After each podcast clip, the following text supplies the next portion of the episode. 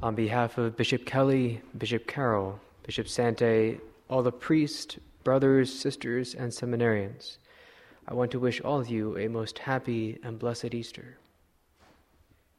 And the epistle is taken from St. Paul's Epistle to the Colossians, chapter 3. Brethren, if you be risen with Christ, seek the things that are above, where Christ is sitting at the right hand of God. Mind the things that are above, not the things that are upon the earth. For you are dead, and your life is hid with Christ in God. When Christ shall appear, who is your life, then you also shall appear with him in glory. And the Holy Gospel. Taken from the Gospel of St. Matthew, chapter 28. And in the end of the Sabbath, when it began to dawn toward the first day of the week, came Mary Magdalene and the other Mary to see the sepulchre. And behold, there was a great earthquake, for an angel of the Lord descended from heaven, and coming rolled back the stone and sat upon it. And his countenance was as lightning, and his raiment as snow. And for fear of him, the guards were struck with terror, and became as dead men. And the angel answering said to the women, Fear not you, for I know that you seek Jesus, who was crucified. He is not here for he is risen, as he said. Come and see the place where the Lord was laid. And going quickly, tell ye his disciples that he is risen, and behold, he will go before you into Galilee. There you shall see him. Lo, I have foretold it to you. Thus far the words of today's holy gospel.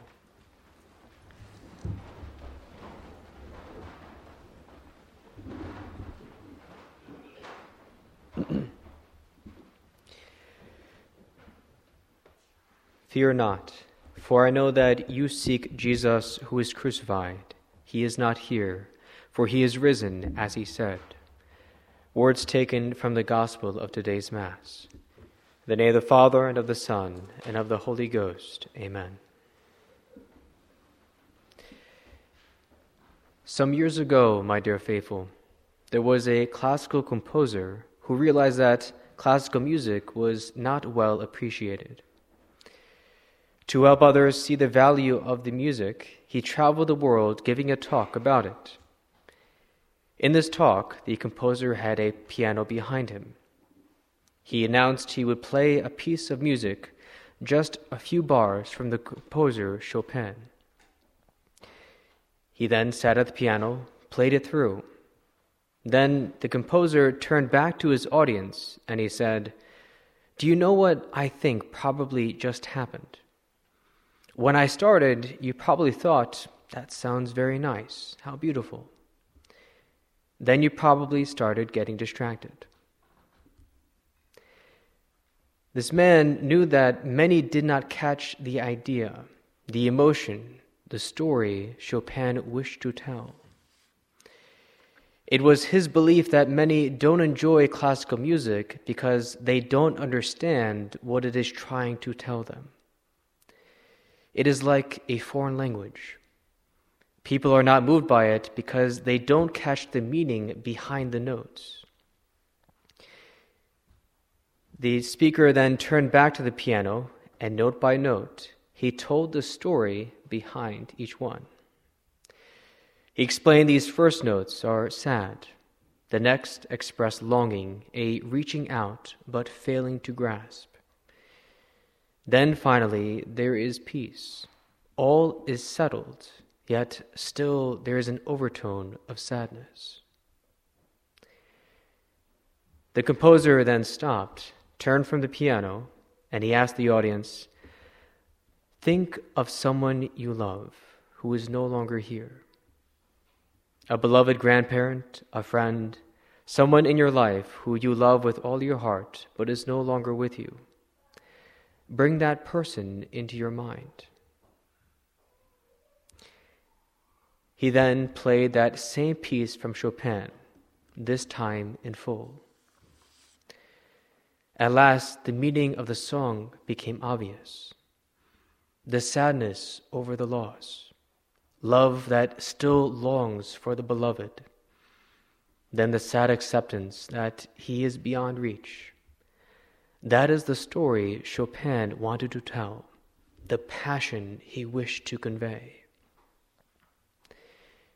By the end of the song, all the audience was weeping. The music was truly beautiful now, love mixed with sadness. But before that explanation, it was probably nothing but a piece of elevating music to most of them. The composer restated that many do not appreciate classical music because they don't understand it. He encourages listeners to give classical music a try, to try to hear the story, the passion conveyed. These past few days, my dear faithful, we have taken part in many beautiful ceremonies, ceremonies that told a story, or in a sense, played a song to convey an emotion. On Holy Thursday, our Lord Jesus Christ gave us the gift of the Blessed Sacrament. He gave us Himself as a parting favor before He embraced our sins and the punishment due to them. Through the night of Thursday to the morning of Good Friday, we commiserated with Jesus while he was left so alone, so sorrowful, so heartbroken over mankind's sins. On Good Friday, we followed our Savior to the cross and adored our good God, suffering, bleeding, dying for us. We listened to the music, so to speak, of this suffering man God, a symphony of sadness, of loss, and of love. His sadness over the loss of mankind due to sin, his love that still longs for man, so much so that he takes their sentence upon himself. And now, today, Holy Saturday, that same song continues. For the ceremonies began with all veiled in darkness and sorrow. For our Lord is dead. But then a new note was struck. Outside our doors, a flame was kindled. This represents the life of our Savior rekindled on earth again, as well as faith that He is risen. You see, in that ceremony, we joined St. Mary Magdalene and the other holy women who walked to the tomb of Christ, as we read in today's Gospel. For them, all was darkness, for their Lord was dead. They came to give Jesus Christ the last marks of respect. But there was no light of faith in their minds and hearts, no hope of seeing our Lord alive again only sorrow at their loss. But then the holy women find the tomb of the, the stone of the tomb rolled back.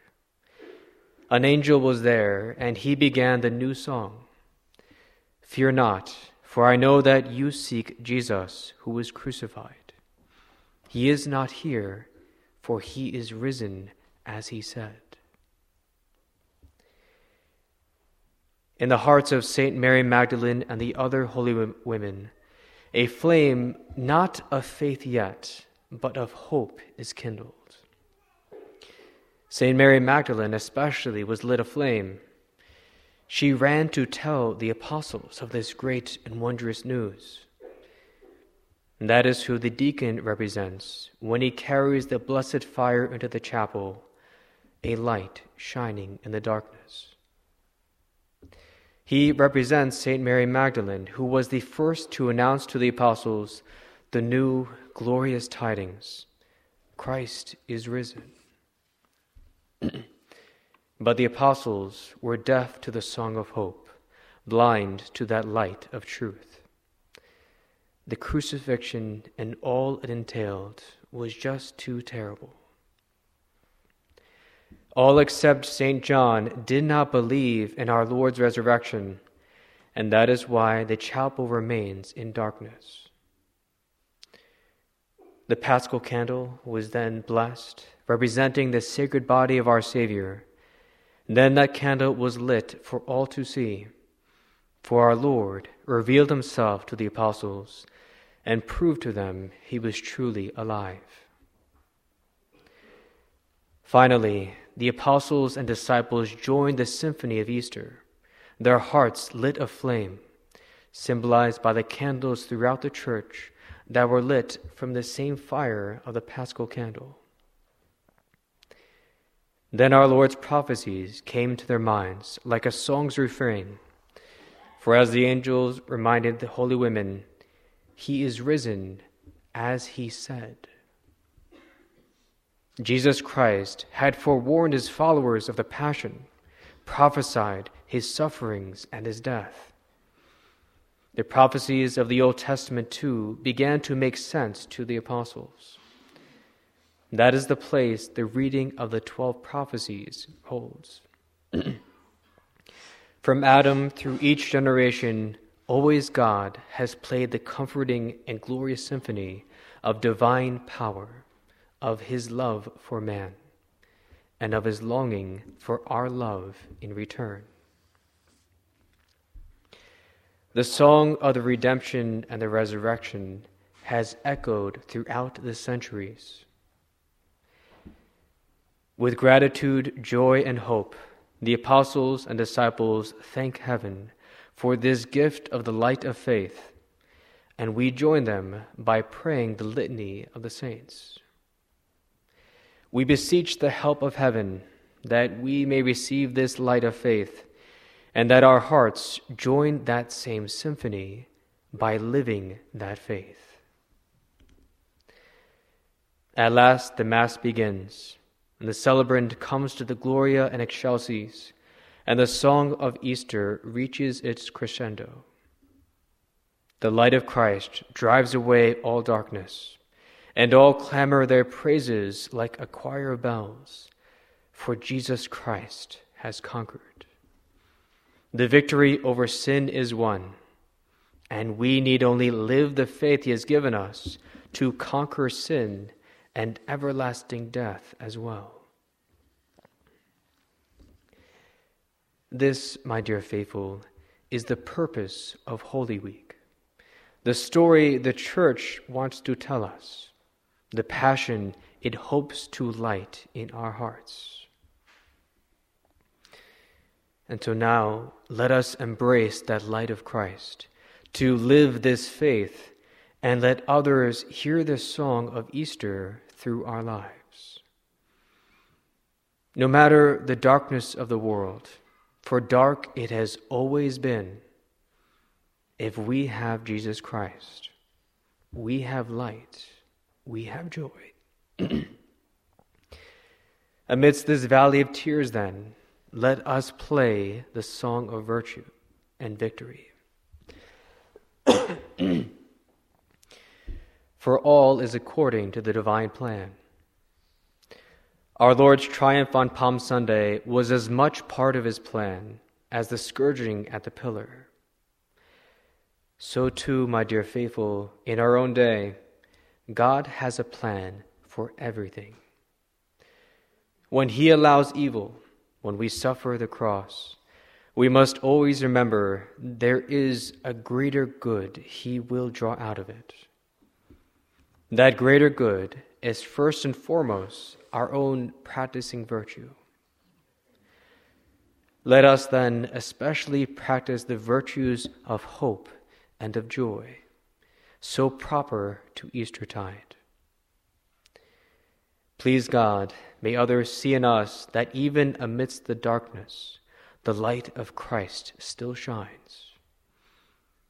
As the angel at the tomb said, Fear not, fear not, for he is risen as he said.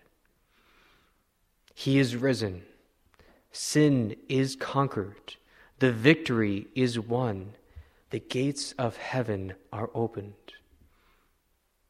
Truly live your faith, my dear faithful, and take part in this triumph of Christ.